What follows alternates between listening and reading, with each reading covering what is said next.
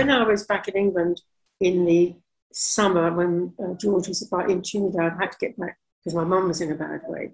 And um, at that point, things were happening on the electric side with the batteries and the system. So I wasn't actually there to see it all happening.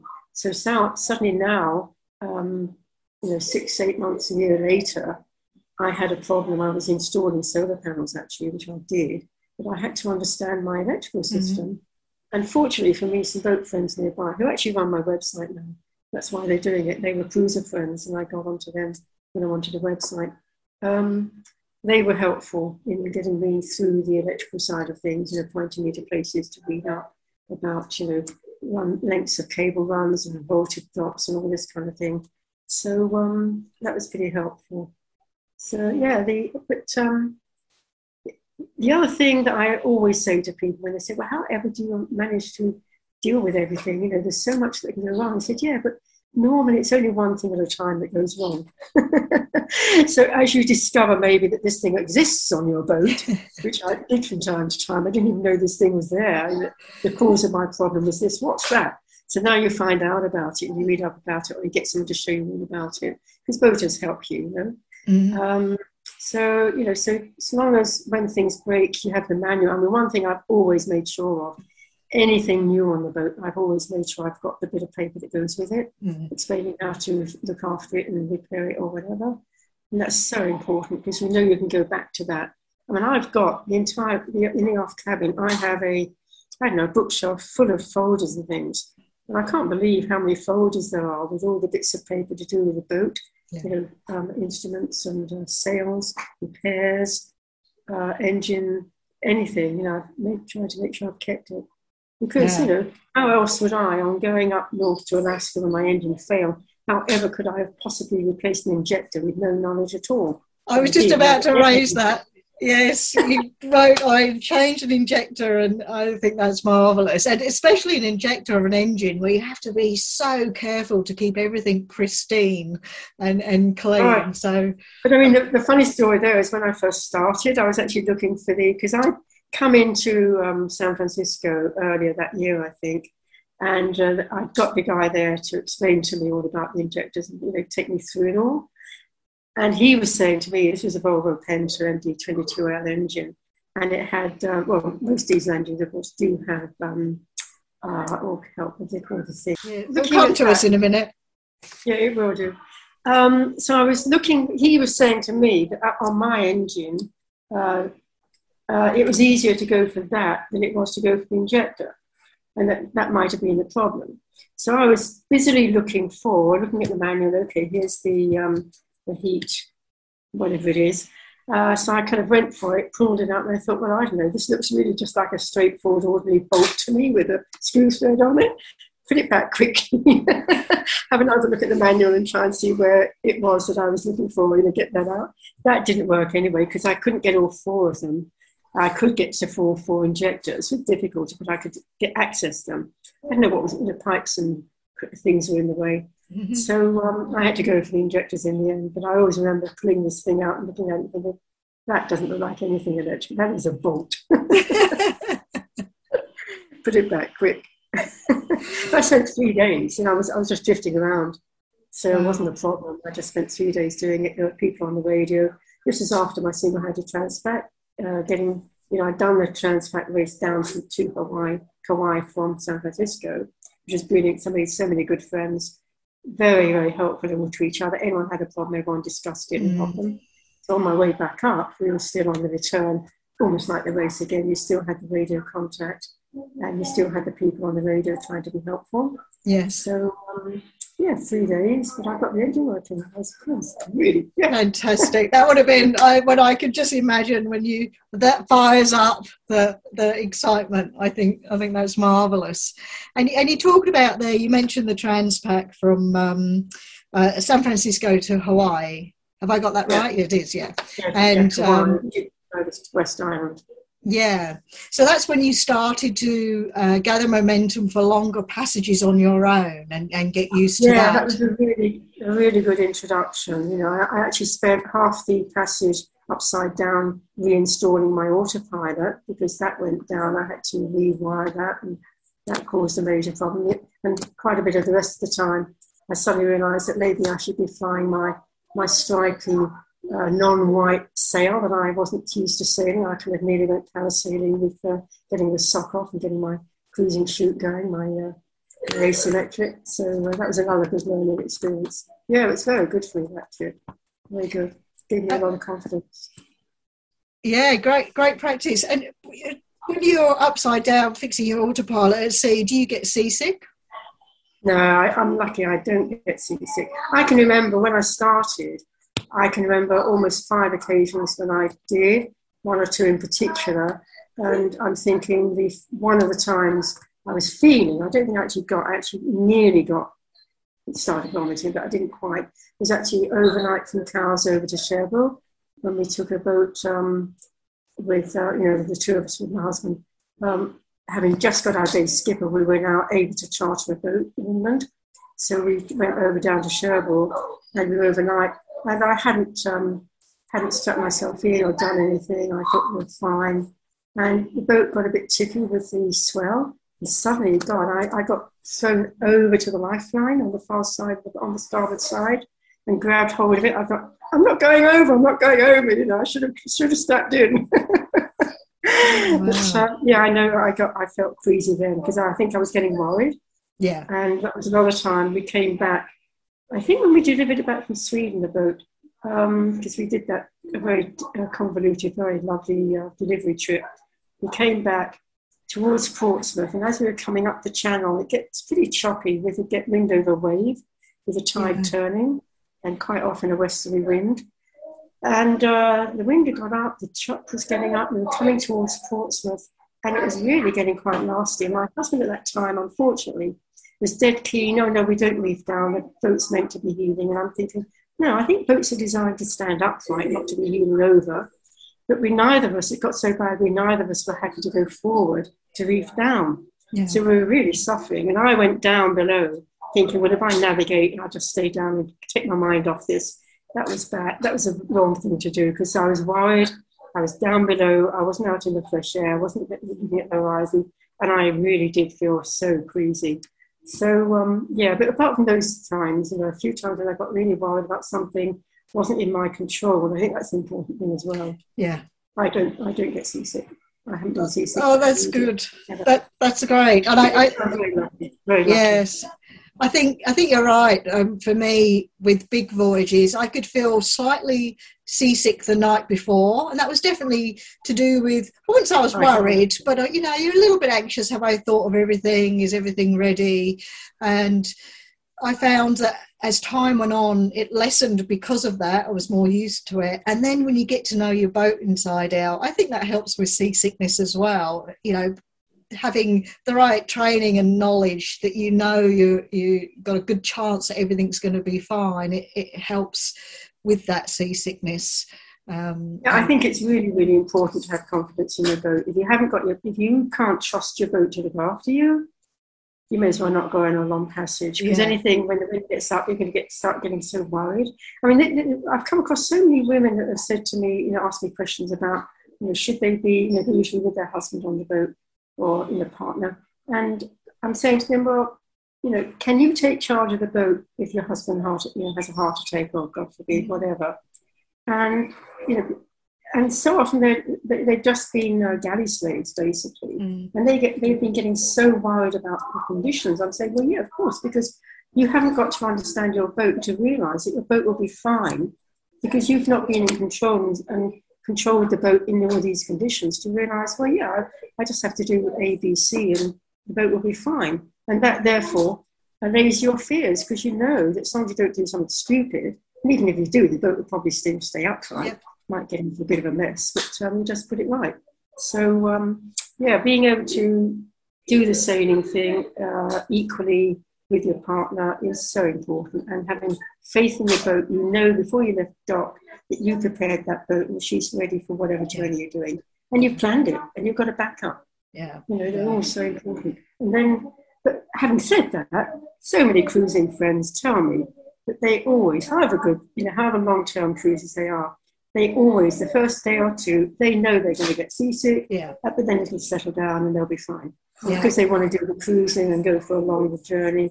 And that's why, of course, it's not a good idea to go on a passage of just one or two days all the time because you never get over the seasickness if you encounter it. it took, it took, enjoy it.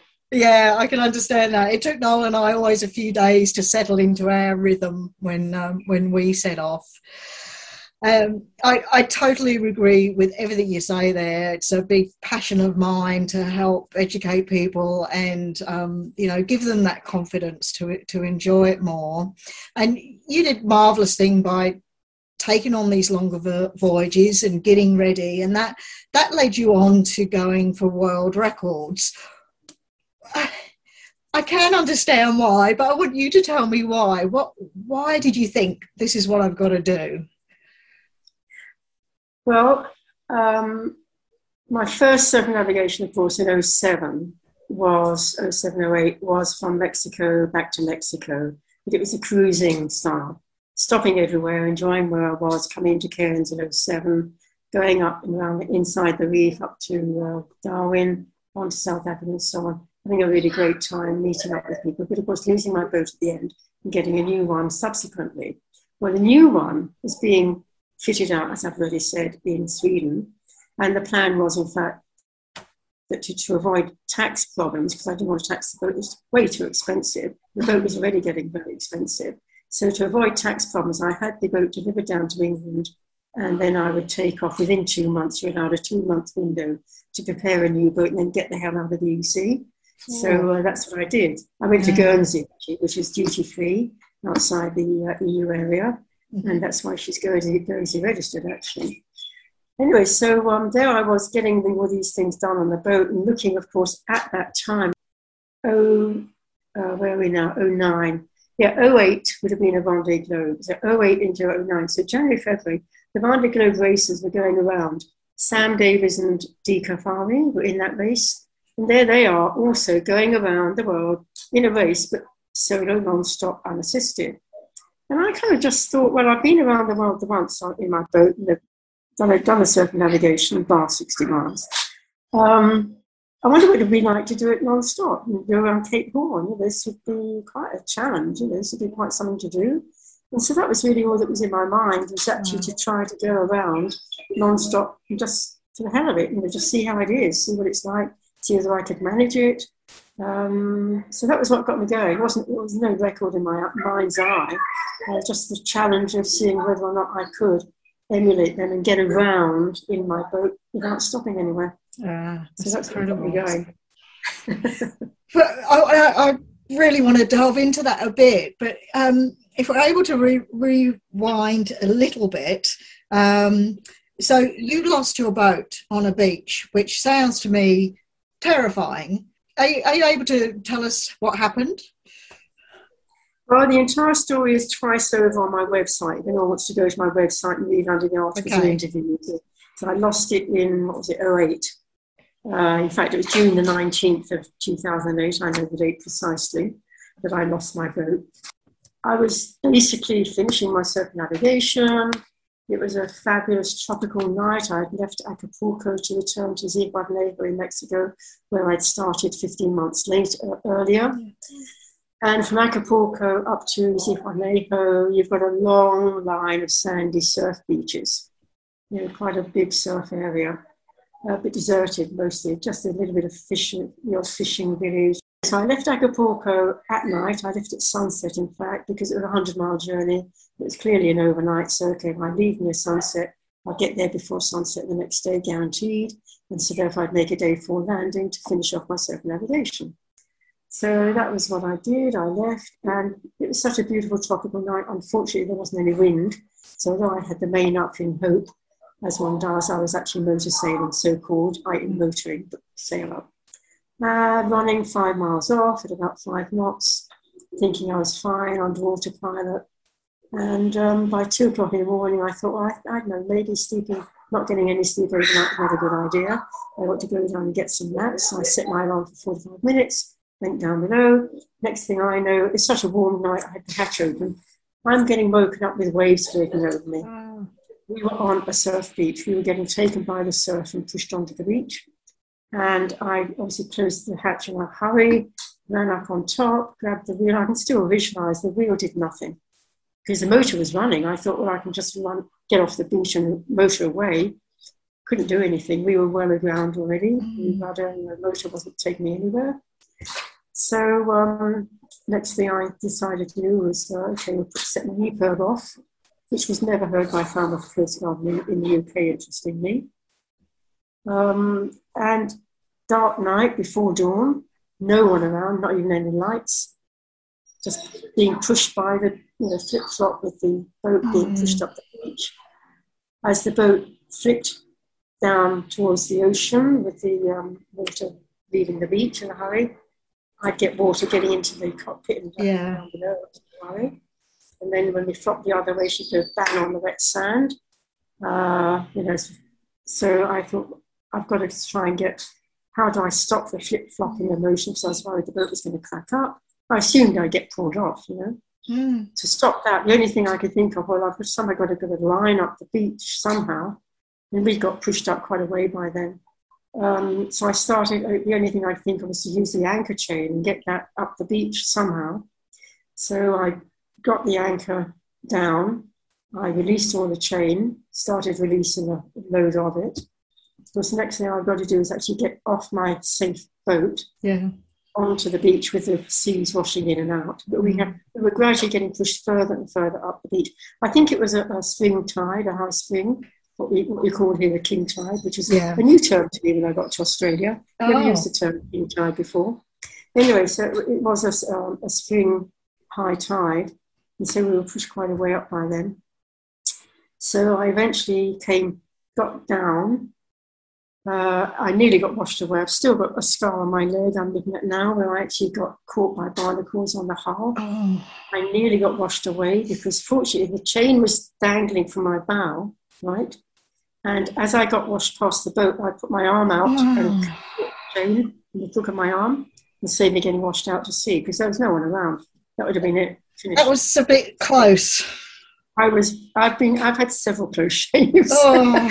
I could write another book about a cat has nine lives. I think I've got eleven or twelve or thirteen. That's extraordinary. I just, uh, I just so can't imagine. Fisherman came, by, fisherman came by, helped me get the, the, anchor up the beach, you know, with the chain, and um, know, so we stopped the boat flopping around. But no, it's, it's a long story, very yeah. convoluted, but it's all written up on my on my website. Okay, you can get more details there. But how do you deal with that when your mind, you know, you've you've you've prepared, you've done a lot of miles, you've got your boat ready, and now it's sort of starting again. How do you do oh, that mentally? I just had to. I just had to crush the emotion because this is my soulmate. You know, she looked after me so well. Um, I put such a lot into her. We've done so much together, and here she was you know, I'm trying to get everything off her. I mean, the Mexicans were great. They would help, most of them, not all, most of them were really helpful in mm-hmm. trying to help me get stuff off my boat, salvage it. Um, and a year later, I was sent to TV. The TV people local came by because, of course, I was a big story of the day and um, took, you know, tried to talk to me and showed pictures of my boat. A year later, one of the Mexicans sent me a picture the TV that he'd snapped off the TV screen. They went back to the beach where my boat had come down. But of course, being a surf beach, it was fairly wet. And even while I was there, over 10 days getting stuff off the boat, trying to retrieve stuff, she was sinking. Yeah. A year later, that much of her mast top was showing. she had wow. gone right down under the wet sand. She was gone into this into out of sight. Wow. Quite amazing. So yeah. very sad. I mean, for me to be inside the boat, she leaned over, yeah. she gained a hole in her side, and I thought someone had actually made to make sure she didn't go. Um, she, inside, she was filling up with water and sand. I had to retrieve my. I suddenly realised that flip flops and a t-shirt and a shorts were not the thing to be living in forevermore. I'd better retrieve some clothing. So I went to my aft cabin to retrieve my clothing. It was under wet sand. Wow. I had to dig into the sand to get my clothes out, but they were helping me on the beach to take it up. No, very, very sad. And a lot of stuff that I, I lost, from personal stuff, my yeah. I lost, of course, you know, for my time in that. Um, but I say, I, in order to survive it, I just had to crush the emotion and just get on with the job. You know, we've got to, we've got to get our authorities here try and save yourself and save what you can off the boat. Yeah, well it's done. Nice now on Rider 2, I have a lot of the things that I saved off the Rider 1. Good. So the Rider 2 feels a bit like a big sister to the Rider 1. Nice. kind of a family connection. yeah, good. And so you've had you've had this experience, you've had a lot of sadness, and you've managed to push forward. Um, and now you have a new boat that's that new and improved because you've learned a lot from your last one, and now you're facing attempts at uh, around the world. You've, you've had your cruise where you, you've stopped at a lot of wonderful places, and that's been great to set you up. Mm.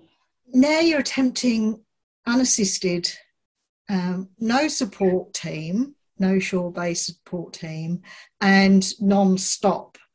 So I can imagine that the some of the I can imagine some of the hard work. Um, I haven't done it, so I can't imagine it all. But getting the boat ready and everything you need physically as well. But what about mentally? You've got this long stretch of alone. Did you give that some thought of how you're going to cope um, mentally?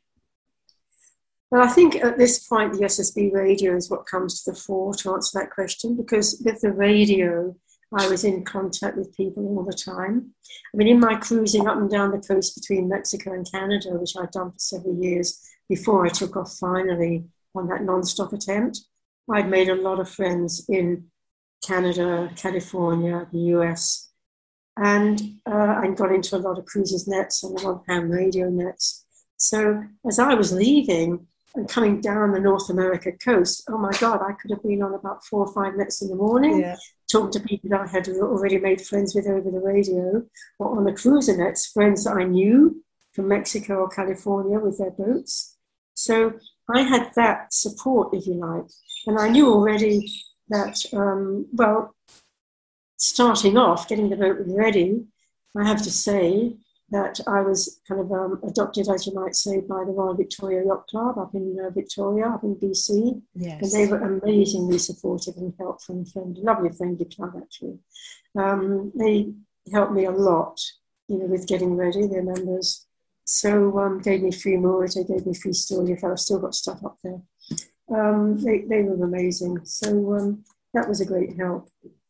Um, so yeah, so thinking, obviously I had to plan my route and read up a little bit about what that involved. Mm. But in the main, you know, I just felt, well, okay. I mean, I've often said to people when they're thinking, getting wild about making a long passage, if you've made a two or three day passage, you're ready for a longer one because once you've gone three days, you're into sailing ocean mode. Yeah. You know, you can stay as long as you like out at sea now because basically you're into the mindset uh, and that you know, you're into running the boat. So if you've done three days, well, why not do 10 days? Yeah. You know, why not go up to the Marquesas, do a three week? It's no different, you're just extending your voyage. So for me, the non stop element was a matter of I've got to make sure, obviously, that the boat is as well maintained as I can make her. Mm. I've got to have a load of tools and spares ready for any emergency because things are definitely going to break. I had no idea what would break, but I knew that they would. Something was going to break, probably at regular intervals, so we've got to be ready for that. And then um, the water, I had a desalinator. So, so long as I had prepared my boat, and I was, yeah, I was ready for rough weather. I had, um, my reefing is one quarter, half, and three quarters of the sail area on my reef, so they're pretty deep reefs. Yeah. So, in fact, when I ran my third reef, for instance, it was effectively a trysail. Yeah. I had already learned from the first boat, I'd got a staysail um, on the first boat, it was a hanked on one using a removable in a forestay. And I discovered quite soon that when you came to the point when you really needed that staysail in strong conditions, you became a bit dubious about and worried about going forward in strong conditions to set it. Yeah. So in the new boat, I had a furling staysail put in place, but I could furl that down to a, a storm jib size. Yeah. So that Fantastic. made things really easy. If you're in really st- uh, stormy conditions, I could now reduce my main to, to uh, third reef, deep third reef, effectively a trysail. I could reduce my staysail to effectively a storm jib in those positions. So, and I very definitely, when my boat was in build, I refused to have a, a, a furling main because I've seen people struggling in Hamble Point. One of my memories, vivid memories, looking over guys, three guys on a harbour grassy with a furling main, cursing like mad because it got creased in the main and they were having problems getting it filled in or filled out. And I thought, no way do I want that problem. Hmm. So when I heard the boat fitted out, I said, no, I want it, I want slab reefing. I want to have the um, the culling up the neck, the uh, gooseneck hook still there, and I want to be able to jam off. Uh, I want the jammers at the end of the lines, ready for jamming off them at the mast, and I want to do so. Though I had the lines laid back in a fallback position mode, I could go back. I still had the winches on the mast. I wanted to be able to go back to mast reefing if everything else had failed, going back along the boom. So and again, fallback, fallback, fallback. What's the fallback? Yeah. What's your backup of the fallback position? That's exactly it. It's about looking at all your systems and okay, that's working now. What if it doesn't? What am I going to do? Yeah, I'd go down. I'd go down. In, I'd go down to the boys down there, the guys working on the boat, and say, okay, when we turn upside down, yeah, is that going to work? Yeah. Not if. When we turn. I mean, by now they knew what I was planning right? Wow. And, and I knew that I'd had experience of other, my other boat. So that was like, you know, if things, you know, and this is how people should, you know, whatever, you know, if you're not even, not on a coastal passage maybe, but even then things can get nasty. But if you're going on any longer journey, when your boat turns upside down, what's going to happen? Mm. Okay, I had to put locks in all, all my openings in the in the uh, in the cabin sole. But opening, they just they just lifted. Yeah. My fish top lifted. I had yeah. to lock them down, ready for when for bad conditions. You know, if I had if I had locked my fridge top and my dry locker, all those cans in the dry locker, my God, I would they would have been lethal missiles. Yeah, you know, absolutely. I had to lock everything down that I could, find a way to do it because it didn't come like that originally. Yeah, we did the same on our boats. Um, thought about we had to put locks on, you know, on the, on your floor, all those boards you just lift up. Well, they're going to be lethal yeah. if you're upside down. And I, really interesting your comments about the HF, the long range radio. I'm a huge fan of that. For me, that was really important on board. And, and like yourself, we did lots of skeds and that was important to me. And in one of your blogs, you talked about when your computers broke, your satellite phone broke, um, but you did have the HF radio and you used Weatherfax, um, much the same we did. When you set out, if you're going to set out again or nowadays, do you still have your HF radio? Oh, absolutely. Yeah, yeah. I mean, one of the things I've got to do though is um, replace the line down from my backstay to my tuner because mm. that clearly was the reason why at the end of my last circumnavigation my radio failed. I knew what the problem was. I tried to replace it, but as I took away that line to replace it, which I did, I could see that what I was connecting it to was corroded, and so not oh, surprising. Yeah. I yeah. mend that time. My repair didn't work. Um, unfortunately, when I had my boat re-rigged ready for that seven, that non-stop circumnavigation, the rigger, and I learned too late to do anything about it he put, you know, because what do radios do? They emit radiation, and you don't want to get too close. So what did he do with that, that connection? He put it up high. But I'm only small. I couldn't then reach up easily to do mm. anything with that connection. The only reason when I was coming back a few days away from finishing to get to it was when I was in a flat calm. And I had a crate that I could put upside down on the back on the aft deck to get just about reach wow. high enough to get to that place. Well, you couldn't do that other than in a flat car. No, no. so um, I really that connection needed to be lower down. Yeah. With a view to reaching it. No one's going to be there while I'm talking. I'm going to no. be down below. Yes, that's right. Thank you.